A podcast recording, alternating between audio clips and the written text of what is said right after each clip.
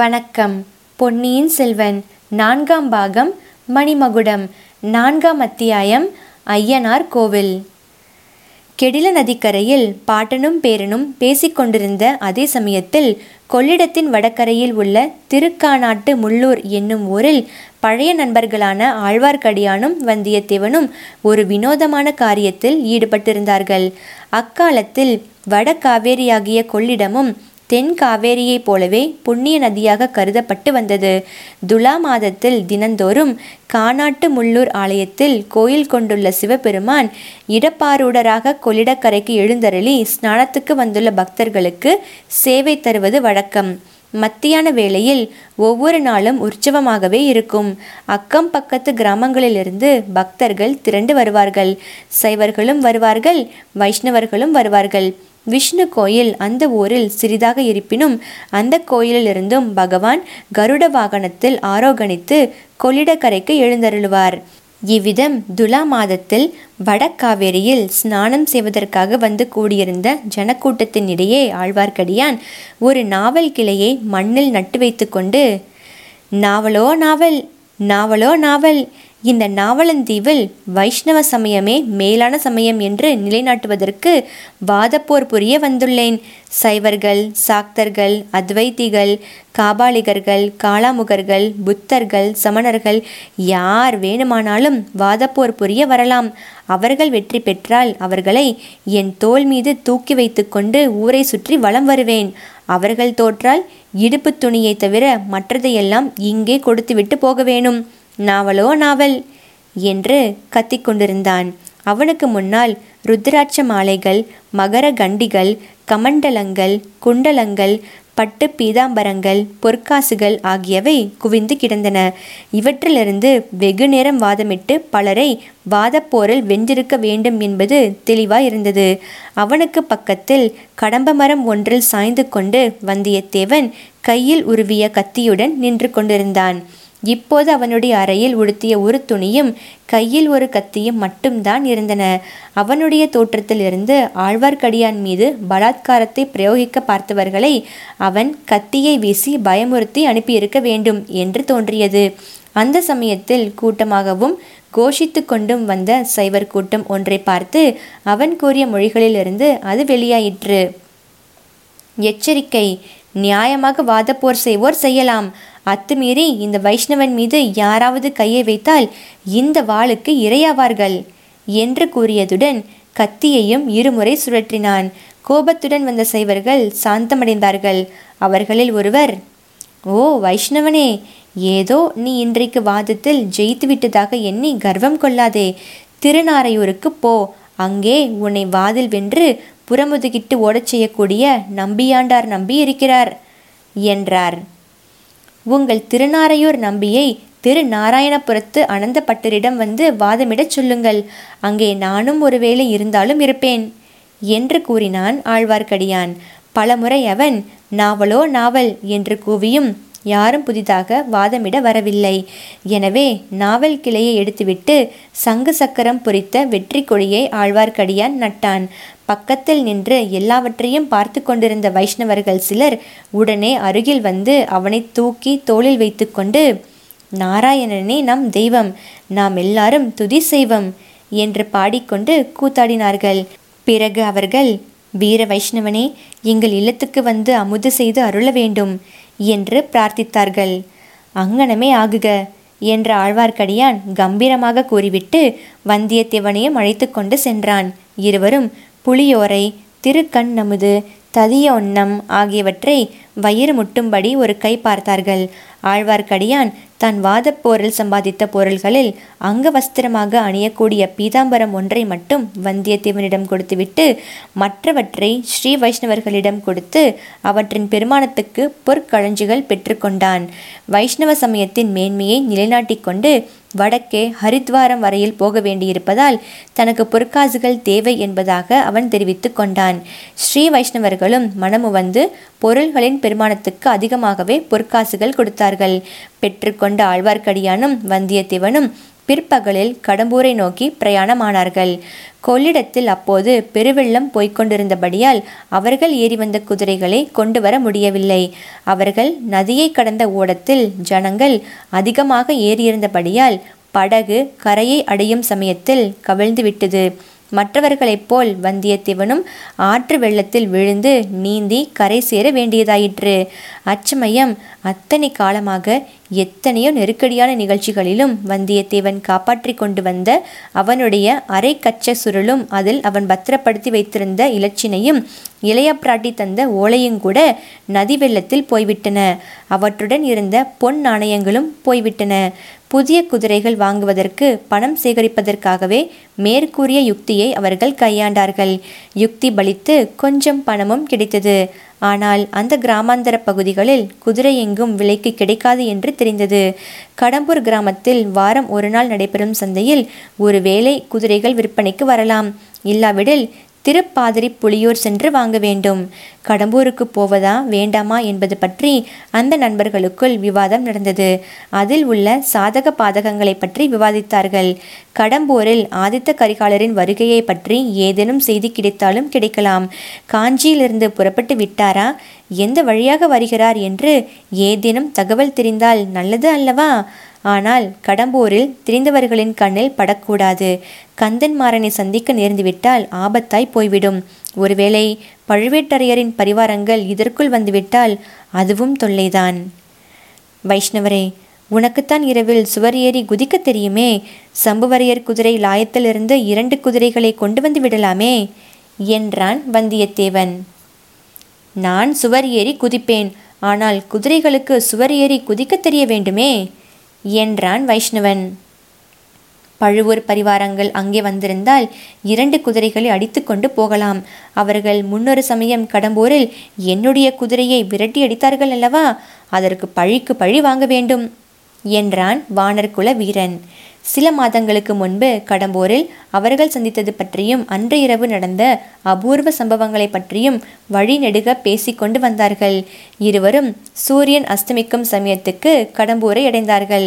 கடம்பூர் அவர்கள் எதிர்பார்த்தது போல அமர்க்கலப்பட்டு கொண்டுதான் இருந்தது. அரண்மனையும் கோட்டை வாசலும் கொடிகளாலும் தோரணங்களாலும் தொங்கல் மாலைகளாலும் அலங்கரிக்கப்பட்டு விளங்கின. கோட்டை வாசலிலும் சரி மதில் சுவரை சுற்றியும் சரி முன்னை விட காவல் பலமாக இருந்தது. பட்டத்து இளவரசர் ஆதித்த கரிகாலர் வருகிறார் என்றால் கேட்க வேண்டுமா? அதே சமயத்தில் தனாதிகாரி பெரிய பழுவேட்டரையரும் ராணியுடன் வரப்போகிறார். இரண்டு பேருடைய பரிவாரங்களும் வருவார்கள். சில நாளைக்கு ஊர் தடபுடல் பட்டு கொண்டுதான் இருக்கும். இதையெல்லாம் பற்றி கடம்பூர் கடைத்தெருவில் ஜனங்கள் பேசிக்கொண்டிருந்ததை இரு நண்பர்களும் கேட்டார்கள். ஜனங்கள் பேச்சிலிருந்து இரு சாராரும் இன்னும் வந்து சேரவில்லை என்று தெரிந்தது. சம்புவரையர் மகன் கந்தன்மாறன் ஆதித்த கரிகாலரை அழைத்து வர காஞ்சிக்கு புறப்பட்டு போயிருக்கிறான் என்றும் தெரிந்தது. இந்த பரபரப்பான பேச்சுகளுக்கிடையில் சிலர் கடல் கொண்டுவிட்ட இளவரசன் அருள்மொழிவர்மனை பற்றியும் மெல்லிய குரலில் பேசினார்கள். அவ்வளவு பெரிய துக்க சம்பவம் நடந்திருக்கும் போது இங்கே விருந்துகளுக்கும் களியாட்டங்களுக்கும் ஏற்பாடு நடந்து வருவது பலருக்கு பிடிக்கவில்லை என்பது ஜாடை மாடையாக அவர்கள் பேசிக்கொண்டதிலிருந்து தெரிந்தது. ஆழ்வார்க்கடியானும் வந்தியத்தேவனும் இந்த பேச்சுக்களை எல்லாம் காது கொடுத்து கீழாதவர்கள் போல் கேட்டுக்கொண்டு ஊரை தாண்டி போனார்கள். ஊருக்குள் எங்கேயும் இரவு தங்க அவர்கள் விரும்பவில்லை. ஊருக்கு அப்பால் சமீபத்தில் எங்கேயாவது பாழடைந்த மண்டபம் அல்லது சத்திரம் சவடி இல்லாமலா போகும்? அப்படி இல்லாவிட்டால் இரவு வீரநாராயணபுரத்துக்கு போய் தங்கிவிடுவது நல்லது. அங்கேயுள்ள பெரிய பெருமாள் கோவிலின் நூற்றுக்கால் மண்டபத்தில் நிம்மதியாக படுத்து உறங்கலாம். முதல் நாள் இரவு நிகழ்ச்சிகளுக்கு பிறகு ஓர் இரவு நல்ல தூக்கம் அவர்களுக்கு அவசியமாய் இருந்தது. கடம்பூரை தாண்டி சாலையோடு சிறிது தூரம் சென்றதும் அடர்த்தியான மூங்கில் காடு ஒன்றும் அதற்குள் ஐயனார் கோவில் ஒன்றும் தெரிந்தன. வைஷ்ணவரே, இனிமேல் என்னால் நடக்க முடியாது. இரவு இந்த கோயிலில் படுத்திருக்கலாம். யார் கண்ணிலும் படாமல் இருப்பதற்கு இது நல்ல இடம் என்றான் வந்தியத்தேவன். அப்பனே, நீ சொல்வது தவறு. இம்மாதிரி இடங்களுக்கு நம்மை போல் இன்னும் யாராவது வந்து சேர மாட்டார்கள் என்பது என்ன நிச்சயம் என்றான் ஆழ்வார்க்கடியான். அப்படி வருகிறவர்கள் குதிரைகளுடன் வந்தார்களானால் ரொம்ப நல்லது என்றான் வந்தியத்தேவன். இந்த மூங்கில் காட்டுக்குள் எந்த குதிரையும் நுழைய முடியாது. மனிதர்கள் நுழைந்து செல்வதே கடினமான காரியமாயிற்றே எங்கேயாவது ஒற்றையடி பாதை ஒன்று இல்லாமற் போகாது. கோயில் பூசாரி வரக்கூடிய வழியேனும் இருக்கத்தானே ஆக வேணும். இருவரும் அடர்த்தியாக மண்டி கிடந்த மூங்கில் புதர்களை சுற்றி சுற்றி வந்து கடைசியாக குறுகலான ஒற்றையடி பாதை ஒன்றை கண்டுபிடித்தார்கள். அதன் வழியாக உடம்பில் முட்கள் கீறாமல் நடந்து போவது மிகவும் பிரயாசையாக இருந்தது. இவ்விதம் சிறிது தூரம் சென்ற பிறகு கொஞ்சம் இடைவெளி காணப்பட்டது. அதில் சிறிய ஐயனார் கோவில் இருந்தது. கோவிலுக்கு எதிரே பலிபீடமும் அதையொட்டி மண்ணினால் செய்து காலவாயில் சுடப்பட்ட யானைகளும் குதிரைகளும் வரிசையாக வைக்கப்பட்டிருந்தன. ஐயனாருக்கு வேண்டுதல் செய்து கொள்ளும் பக்தர்கள் இவ்விதம் மண்ணினால் செய்த குதிரைகளும் யானைகளும் கொண்டு வந்து வைப்பது வழக்கம். அவற்றை பார்த்ததும் வந்தியத்தேவன், குதிரைகளை பற்றி இவ்வளவு கவலைப்படுகிறோமே, ஐயனாரை கேட்டு இரண்டு குதிரைகளை வாங்கி கொள்ளலாமே என்றான். மண் குதிரையை நம்பி ஆற்றில் இறங்கக்கூடாது என்ற பழமொழி தெரியாதா என்றான் ஆழ்வார்க்கடியான். வைஷ்ணவனே, எங்கள் ஐயனார் மிகவும் சக்தி வாய்ந்த தெய்வம். கேட்ட வரத்தை உடனே கொடுக்கக்கூடியவர். உங்கள் விஷ்ணுவைப் போல் பக்தர்களை தவிக்க விட்டு பட்ட பகலில் தூங்கிக் கொண்டிருப்பவர் அல்ல என்றான் வந்தியத்தேவன். அப்படியானால் இந்த மண் குதிரைகளுக்கு உயிர் கொடுத்தாலும் கொடுப்பார் என்று சொல்லு. ரொம்ப நல்லதாய் போயிற்று, பணம் மிச்சம். உண்மையான பக்தி இருந்தால் மண் குதிரைகளும் உயிர் பெறும். பார்க்க போனால் நம்முடைய உடம்புகள் மட்டும் என்ன, பிரம்மதேவன் மண்ணினால் செய்து உயிர் கொடுத்தது தானே. நன்கு சொன்னாய் தம்பி. இந்த உடம்பு மண்ணினால் செய்த உடம்பு என்பதை மறந்து விடுகிறோம். அதை அடிக்கடி ஞாபகப்படுத்திக் கொள்வதற்காக திருமண்ணை குழைத்து நெற்றியிலும் உடம்பிலும் இட்டு கொள்ளும்படி வைஷ்ணவ ஆச்சாரிய புருஷர்கள் கட்டளையிட்டிருக்கிறார்கள். வந்தியத்தேவன் ஷ் என்று சொல்லி ஆழ்வார்க்கடியானுடைய கையை பிடித்து கொண்டு இன்னொரு கையினால் எதிரே சுட்டி காட்டினான். சூரியன் அஸ்தமித்து சிறிது நேரம் ஆகிவிட்டது. நாலாபுறமும் இருண்ட மூங்கில் தோப்புக்குள் சூழ்ந்திருந்த அச்சிறிய இடைவெளியில் மிக மங்களாக தெரிந்த வெளிச்சத்தில் ஐயனாருடைய வாகனங்கள் உயிர் பெற்று அசைவதாக தோன்றின. ஒரு யானையும் ஒரு குதிரையும் இடம்பெயர்ந்து நகர்ந்தன. கண்ணால் கண்ட இந்த அற்புதத்தை நம்புவதா இல்லையா என்று தெரியாமல் வந்தியத்தேவன் சிறிது நேரம் திகைத்து நின்றான். ஆனாலும் ஐயனாருடைய அற்புத சக்தியை ஆழ்வார்க்கடியானுக்கு உடனே உணர்த்திவிடக்கூடிய சந்தர்ப்பத்தை இழக்கவும் அவனுக்கு மனம் வரவில்லை. வைஷ்ணவரே, பார்த்தீரா என்று அவன் சொல்வதற்குள் ஆழ்வார்க்கடியான் அவனுடைய கையை இறுக்கி பிடித்து உதட்டில் விரல் வைத்து சமிக்ஞையை காட்டி பேச்சை நிறுத்தினான். பின்னர் இறுக்கி பிடித்த கையினால் வந்தியத்தேவனை பற்றியவாறு அவனை இழுத்து கொண்டு அந்த மூங்கில் புதருக்கு பின்னால் சென்று நன்றாக மறைந்து நின்றான். குதிரையும் யானையும் அசைந்து சிறிது விலகி கொடுத்தன அல்லவா? அப்படி விலகி கொடுத்து இடைவெளி ஏற்பட்ட இடத்தில் ஒரு மனிதனுடைய தலை மட்டும் தெரிந்தது. அந்த தலை அப்பாலும் இப்பாலும் திரும்பி நாலு புறமும் பார்த்தது. ஐயனாருடைய பலிபீடத்துக்கு பக்கத்தில் இம்மாதிரி ஒரு தலை மட்டும் தோன்றி நாலாபுறமும் சுழன்று வெளித்த காட்சி மிக பயங்கரமாய் இருந்தது. எவ்வளவோ பயங்கரங்களை பார்த்திருந்த வந்தியத்தேவனுடைய மெய் சிலிர்த்தது. ஆனால் தன்னை பிடித்திருந்த ஆழ்வார்க்கடியான் கை சிறிதும் நடுக்கமுறாமலும் தளராமலும் இருந்ததை அறிந்து வந்தியத்தேவன் நெஞ்சுறுதி கொண்டான்.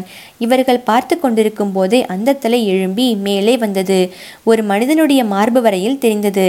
பிறகு அம்மனிதன் முழுமையான உருவத்துடன் கிளம்பி மேலே வந்தான். அம்மனிதன் வெளிவந்த இடத்தில் ஒரு சிறிய பிளவு, கரிய இருள் சூழ்ந்த பாதாள பிளத்துவாரத்தைப் போல பயங்கரமாக வாயை திறந்து கொண்டிருந்தது. சற்று உற்று பார்த்த பின்னர் அந்த மனிதன் யார் என்பதும் அவர்களுக்கு தெரிந்துவிட்டது. கடம்பூர் மாளிகையில் பணியாளனாக இருந்து கொண்டே ரவிதாசனுடைய சதி கும்பலிலும் சேர்ந்திருந்த இடும்பன்காரிதான் அவன். இதை இருவரும் ஏக காலத்தில் அறிந்து கொண்டதும் ஒருவரையொருவர் பார்த்து தங்கள் வியப்பை சமிக்ஞையினாலேயே தெரிவித்து கொண்டார்கள். இடும்பன்காரி திறந்திருந்த துவாரத்தை அப்படியே விட்டுவிட்டு மறுபடியும் ஒரு தடவை சுற்றுமுற்றும் பார்த்துவிட்டு ஐயனார் கோவிலை நோக்கி நடந்தான். கோவில் கதவை திறந்து கொண்டு உள்ளே போனான். சிறிது நேரத்துக்கெல்லாம் கோயிலுக்குள்ளே இருந்து முணுக்கு முணுக்கு என்று வெளிச்சம் தெரிந்தது. கோயிலுக்குள் விளக்கு ஏற்றப்பட்டிருக்கிறது என்பதை அறிந்து கொண்டார்கள். தம்பி, இதை பற்றி என்ன நினைக்கிறாய் என்று முணுமுணுக்கும் குரலில் அடியான் கேட்டான். ஐயனார் சக்தியுள்ள தெய்வம் என்று நினைக்கிறேன். குதிரைக்கு உயிர் வந்ததை பார்க்கவில்லையா என்றான் வந்தியத்தேவன். அது சரி, இப்போது வந்தானே, அவனை பற்றி என்ன நினைக்கிறாய்? அவன் ஐயனார் கோவில் பூசாரி போலிருக்கிறது. நாமும் போய் சுவாமி தரிசனம் செய்யலாமா கொஞ்சம் பொறு, இன்னும் யாராவது சுவாமி தரிசனத்துக்கு வருகிறார்களா என்று பார்த்து கொள்ளலாம். இன்னும் யாரேனும் வருவார்கள் என்று நினைக்கிறீர்களா? பின் எதற்காக இவன் விளக்கு போடுகிறான்? பூசாரி கோவிலுக்கு விளக்கு போடுவதில் ஆச்சரியம் என்ன? தம்பி, அவன் யார் என்று தெரியவில்லையா? நன்றாய் தெரிகிறது. கொள்ளிடத்தின் தென்கரையில் எனக்கு குதிரை வாங்கி கொண்டு வந்து கொடுத்தானே, அந்த இடும்பன்காரி இவன்தான். இப்போதும் இவனிடம் குதிரை கேட்கலாம் என்று பார்க்கிறேன். நல்ல யோசனை செய்தாய். உமக்கு பிடிக்கவில்லையா? இடும்பன்காரி உனக்கு குதிரை வாங்கி கொடுத்தவன் மட்டுமல்ல, ரவிதாசன் கூட்டத்தைச் சேர்ந்தவன். அப்படியானால் இன்னொரு நல்ல யோசனை தோன்றுகிறது. என்ன என்ன? இடும்பன்காரி ஐயனார் கைங்கரியத்தில் ஈடுபட்டிருக்கும் போது அவன் எங்கிருந்து வந்து முளைத்தான் என்பதை பார்த்து தெரிந்து கொண்டு வரலாம் என்று எண்ணுகிறேன். அது எப்படி முடியும்? அவன் வெளியே வந்த துவாரத்தில் நான் உள்ளே போக முடியாதா? முடியலாம். ஆனால் அதில் உள்ள அபாயங்கள். அபாயம் இல்லாத காரியம் ஏது? அப்புறம் உன் இஷ்டம். வைஷ்ணவரே, நீங்கள் இங்கே இருந்து என்ன நடக்கிறது என்று பார்த்து கொண்டிருங்கள். அதற்கென்ன கஷ்டம்? நான் இருந்து பார்த்து கொண்டிருக்கிறேன். சுருங்க வழி எங்கே போகும் என்று உனக்கு ஏதாவது தோன்றுகிறதா? தோன்றுகிறது சுவாமி, தோன்றுகிறது. அது சரிதானா என்று தெரிந்து கொள்ள விரும்புகிறேன். அதை நீ எதற்காக தெரிந்து கொள்ள வேண்டும்? ஏதேனும் ஒரு சமயத்தில் உபயோகப்படலாம். யார் கண்டது? அச்சமயம் சற்று தூரத்தில் வேறு பேச்சுக்குரல்கள் கேட்டன. தாமதிப்பதற்கு நேரமில்லை வைஷ்ணவரே. நான் திரும்பி வருகிற வரையில் இங்கேயே இருப்பீரல்லவா? அல்லது சுக்ரீவன் வாளிக்கு செய்தது போல் செய்து விடுவீரா? உயிர் உள்ள வரையில் இங்கேயே இருக்கிறேன். ஆனால் நீ திரும்பி வருவது என்ன நிச்சயம்? உயிர் இருந்தால் நானும் திரும்பி வருவேன். இவ்விதம் சொல்லிக்கொண்டே வந்தியத்தேவன் நாளை பாய்ச்சலில் துவாரம் திறந்த இடத்தை நோக்கி ஓடினான். அதற்குள் இறங்கினான். மறுகணமே அந்த இருண்ட பள்ளத்தில் மறைந்தான். பிளத்துவாரம் அவனை அப்படியே விழுங்கிவிட்டதாக தோன்றியது. கோயிலுக்குள் சென்றிருந்த இடும்பன்காரி வெளியே வந்து சுற்றுமுற்றும் பார்த்தான். திறந்திருந்த துவாரம் கண்ணில் பட்டது.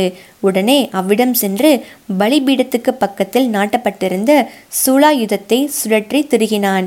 இடம்பெயர்ந்து அகன்றிருந்த யானையும் குதிரையும் மறுபடியும் நெருங்கி வந்தன. துவாரம் அடைப்பட்டு இருந்த இடம் தெரியாமல் மறைந்துவிட்டது. இந்த காரியத்தை செய்துவிட்டு இடும்பன்காரி மறுபடியும் வாசற்படியண்டை வந்தான். அதே சமயத்தில் ரவிதாசன், சோமன் சாம்பவன் முதலியவர்களும் வேறு திசையிலிருந்து வந்து சேர்ந்தார்கள். ஆழ்வார்க்கடியான் மூங்கில் காட்டுக்கு பின்னால் இன்னும் நன்றாக மறைந்து கொண்டான்.